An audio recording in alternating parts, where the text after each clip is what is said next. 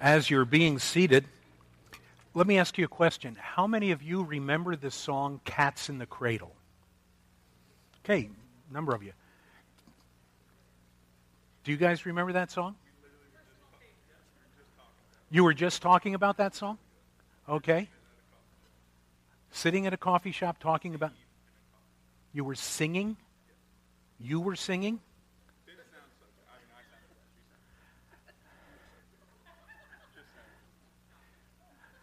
You know, there's so many things I would like to say right now, but I'm not so sure they, well, I won't. That song, Cats in the Cradle, if you're not familiar with it, it's a song, it was a secular song that was about um, a father and a son. And uh, the father was uh, a businessman who was very, very busy with his work. And uh, the, the song was used extensively by uh, James Dobson, you remember Focus on the Family? He used that song quite a bit to demonstrate a principle that's quite true.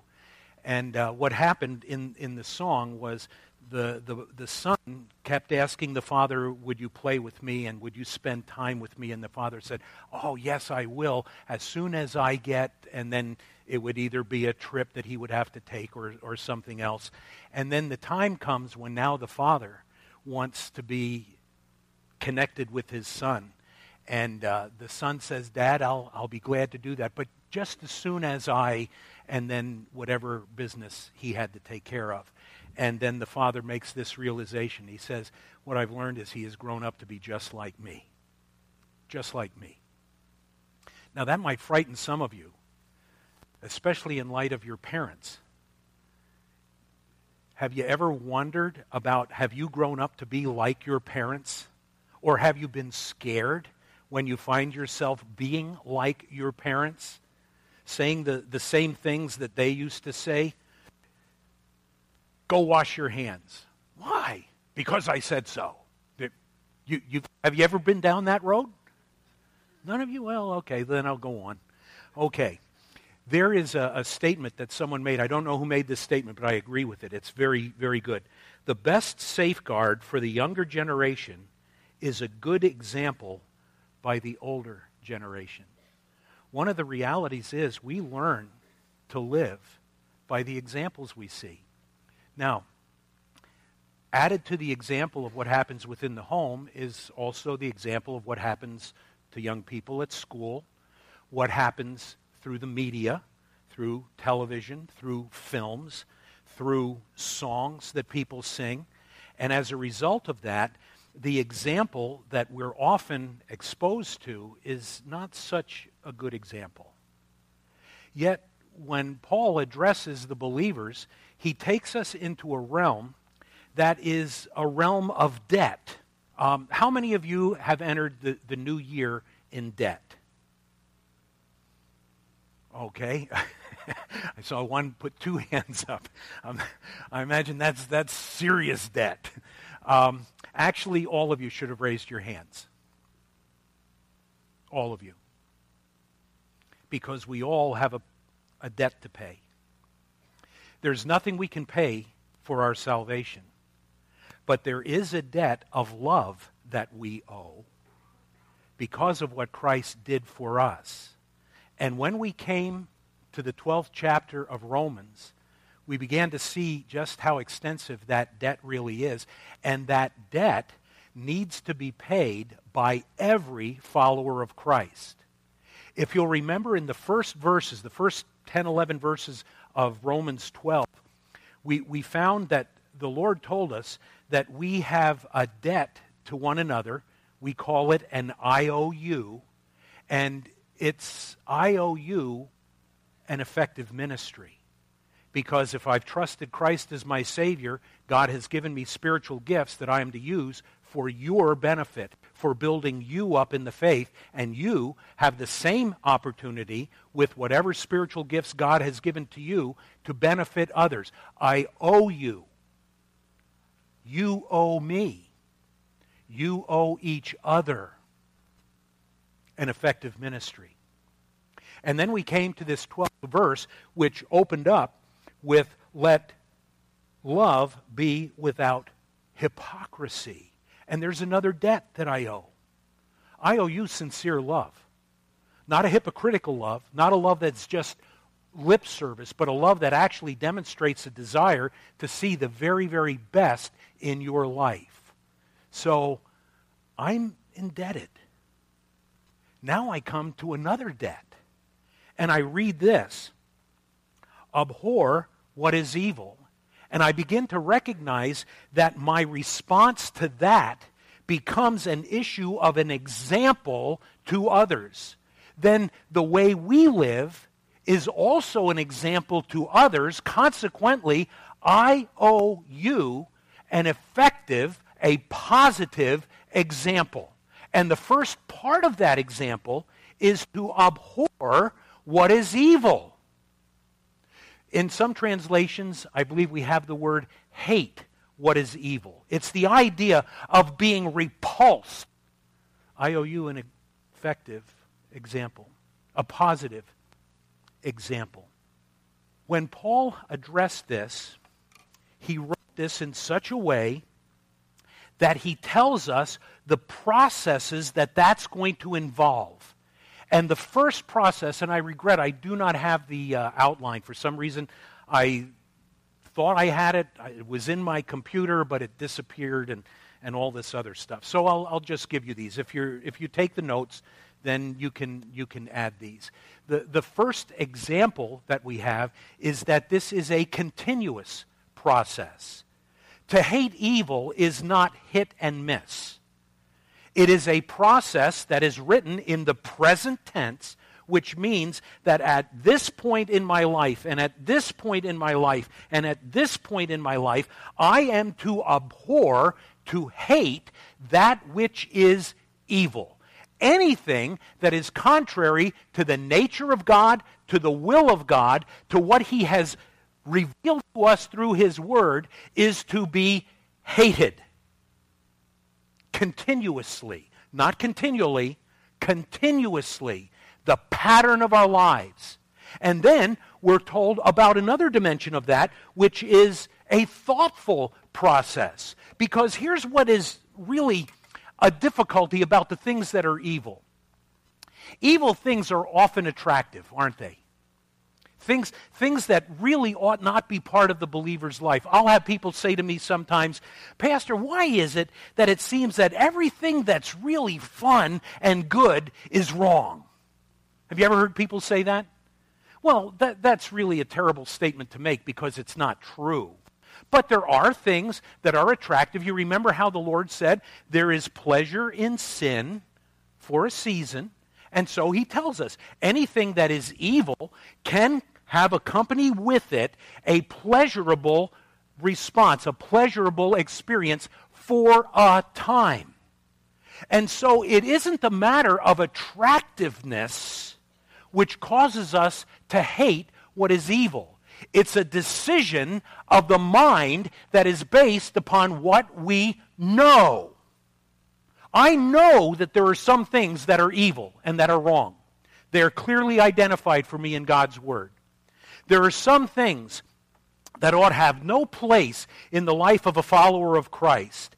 And as a parent, many of you who are parents or grandparents or whatever the case might be, you have accepted the responsibility to raise your children understanding the difference between right and wrong. Is that not a good objective? Isn't that a good goal? So that your kids know this is right and this is wrong.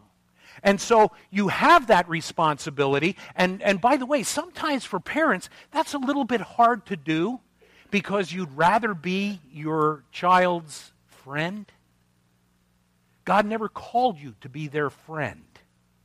He called you to be their parent, to instruct them, to show them what is right and what is wrong. And you should do that through your mouth and also by your example. If you tell the kids that something is wrong, but you wind up doing it, you know what they think.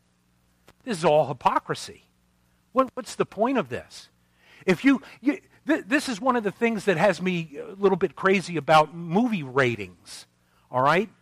PG 13. If you're 13 or over, this is okay for you to see. But if you're younger than that, then it's not okay. Well, if it's not okay for the little ones, why is it okay for the older ones? What makes it okay? Or an R rated film. Kids watch what you do. They watch the places you go. They watch the, they listen to the words that you say, and they are impacted in their lives by your decisions. That's why abhorring evil is such a thoughtful process. I have to know what it is that evil does that causes it to be so wrong. We know that anything that is evil is contrary to the nature of God. But think about this. If I know that what I do causes the Holy Spirit to grieve, should I do that? See, I, I know this that when I commit an act of sin, I cause the Holy Spirit to grieve.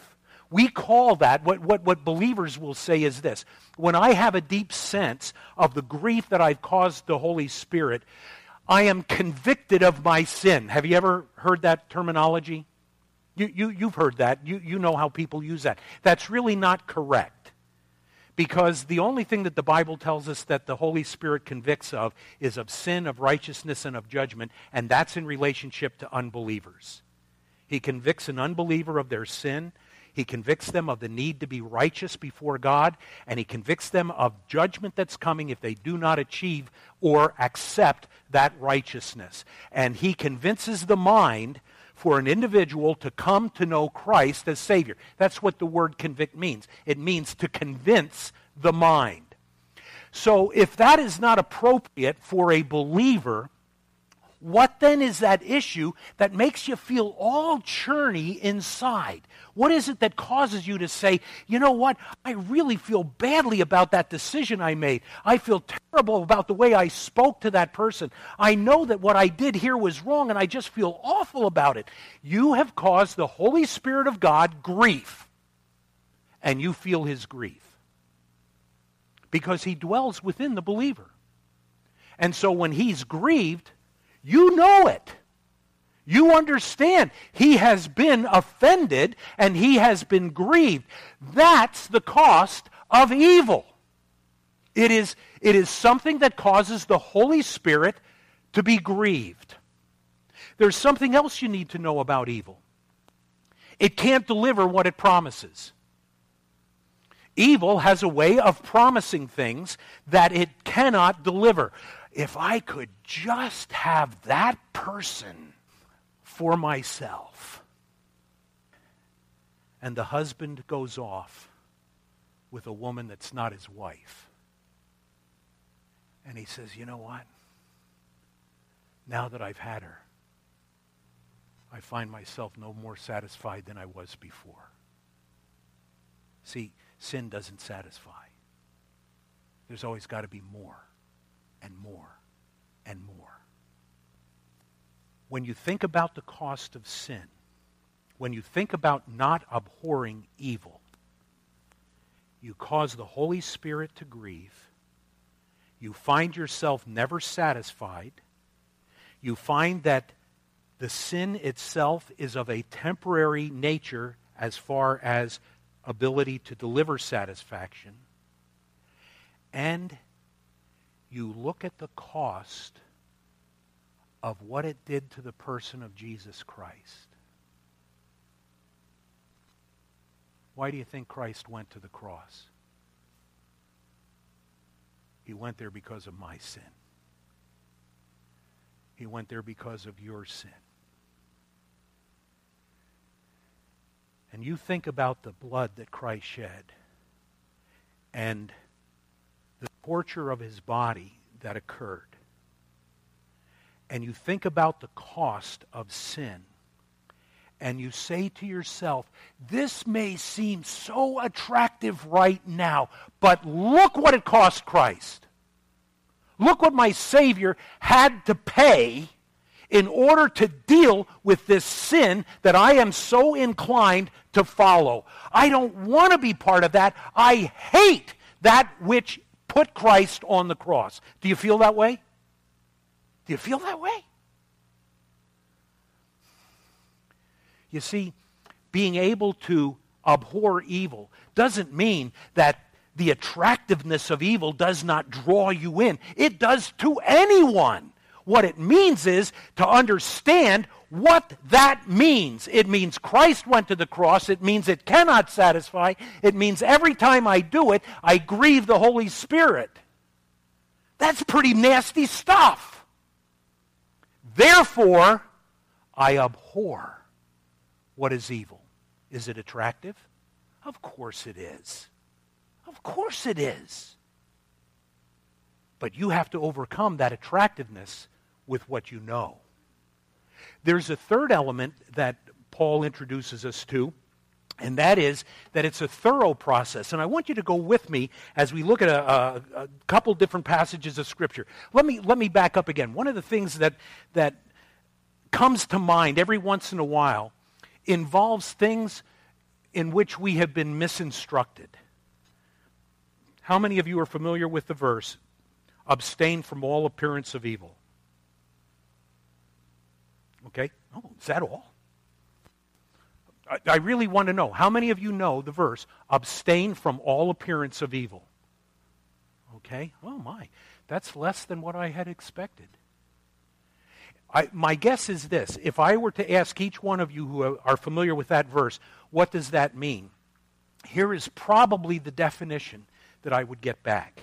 It means that I am not supposed to do anything that makes it look like I am doing something evil. Abstain from all appearance of evil.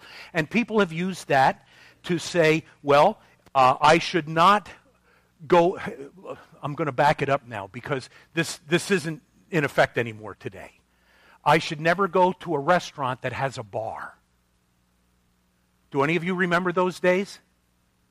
Okay. You, you remember, you, you, if you were raised in a conservative Christian home, you never went to a restaurant that had a bar because it gave the appearance of evil.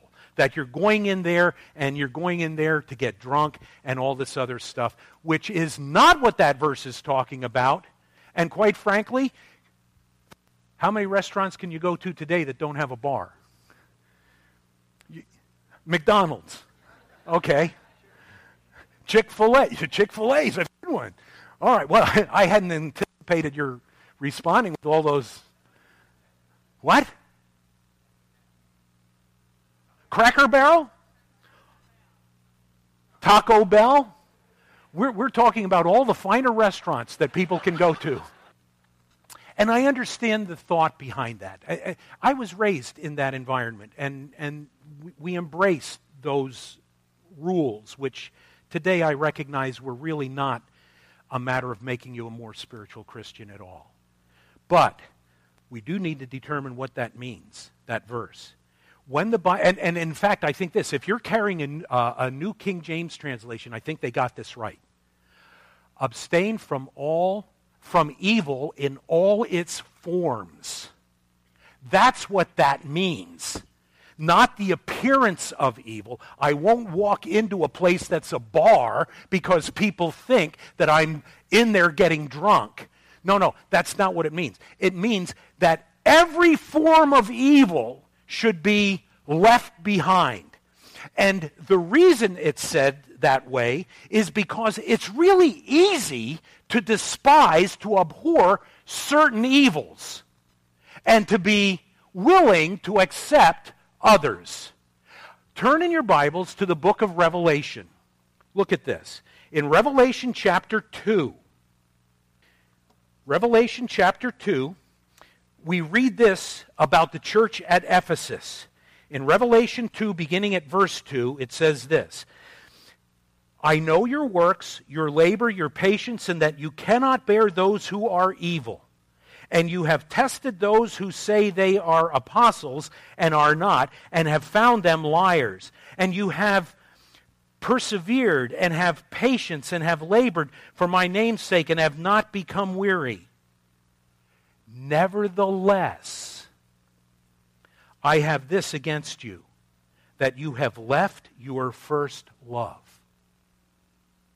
Drop down a little bit farther. Look at the church at Pergamum in verse 13. I know your works and where you dwell, where Satan's throne is, and you hold fast to my name and did not deny my faith, even in the days in which Antipas was my faithful martyr, who was killed among you, where Satan dwells. But I have a few things against you, because you have there those who hold the doctrine of Balaam, who taught Balak to put a stumbling block before the children of Israel, to eat things sacrificed to idols, and to commit sexual immorality. Go on further. Look at the church at Thyatira in verse 19. I know your works, love, service, faith, and your patience. And as for your works, the last are more than the first. Nevertheless, I have a few things against you, because you allow that woman Jezebel, who calls herself a prophetess, to teach and seduce my servants to commit sexual immorality and to eat things sacrificed to idols. Do you get the picture? The Lord is not pleased with half a commitment. It's one thing to hate certain kinds of evil, but not to hate other kinds of evil. Let's bring it home. Do you hate abortion? Maybe some of you don't. I wish you would. You should. Do you hate abortion? Do you hate lust? Do you hate murder? Do you hate gossip? Do you hate stealing? Do you hate malice? Do you understand what I'm saying? Just like the Lord gave accolades to the churches at Ephesus and at Pergamum and at Thyatira, and he said, These are the great things that you're doing, but you also and then he names things that they're doing that they ought not be doing. And here's where we fall into this problem. To abhor evil means to hate it in all of its forms. It's, I'm not going to listen to things I ought not listen to. I'm not going to go places I ought not go. I'm not even going to hold attitudes I ought not hold. I'm not going to say things I should not say. Abstain from all appearance of evil. That's abhorring evil. Then, he tells us this that this is a withdrawing process as well. Let me, let me say this very quickly. Uh, go back in your Bibles once again to the book of Psalms. Psalm chapter 1. Psalm chapter 1. What we're going to learn is abhorring evil is not an emotional response, it is an intellectual, a volitional response. Here's what the Lord warns us about in the very first psalm Blessed is the man who walks not in the counsel of the ungodly, nor stands in the path of sinners nor sits in the seat of the scornful.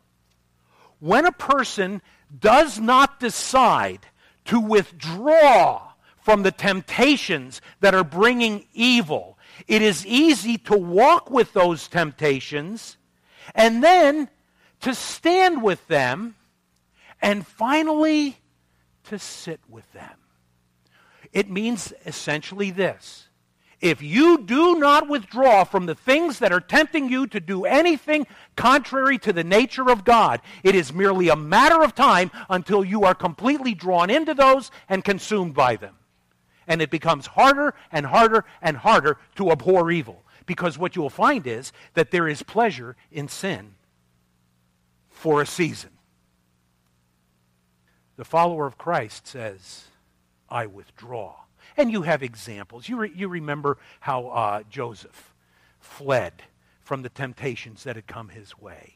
And, and you have examples throughout the scripture of individuals who, who chose rather to leave than to allow themselves to be engulfed in the, the mire of sin and temptation.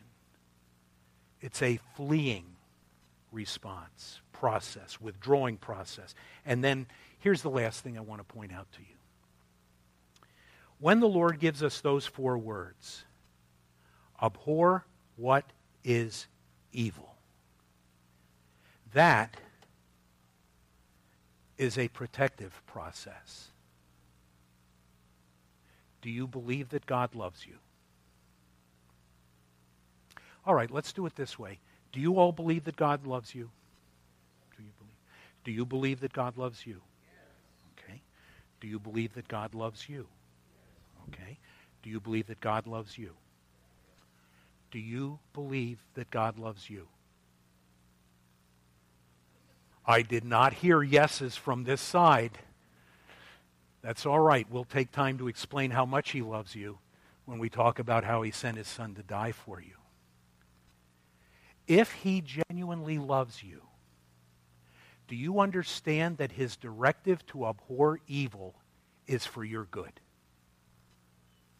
It is for your good.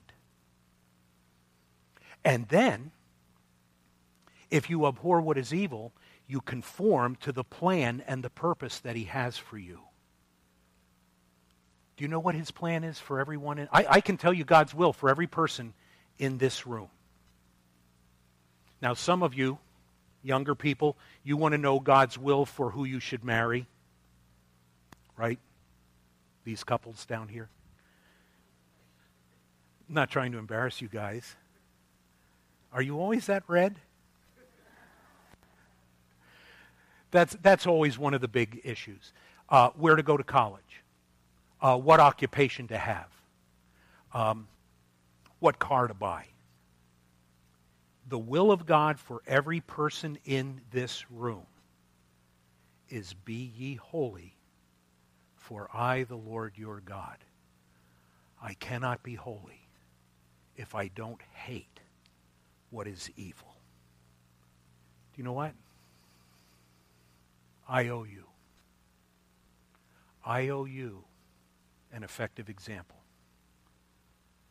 that is demonstrated in such a way that I live my life to show you evil is something I abhor. By the way, you owe me that too. Father, thank you that we could spend this time in your word. And I thank you for the truth that you have given us in this, this brief, brief message. Abhor what is evil. Father, give us a sensitivity to anything that is contrary to your word. And give us the courage and the strength by the power of your Holy Spirit to carry out those things which we know to be true. Thank you for what you're going to do for us. In Jesus' name, amen. God bless you.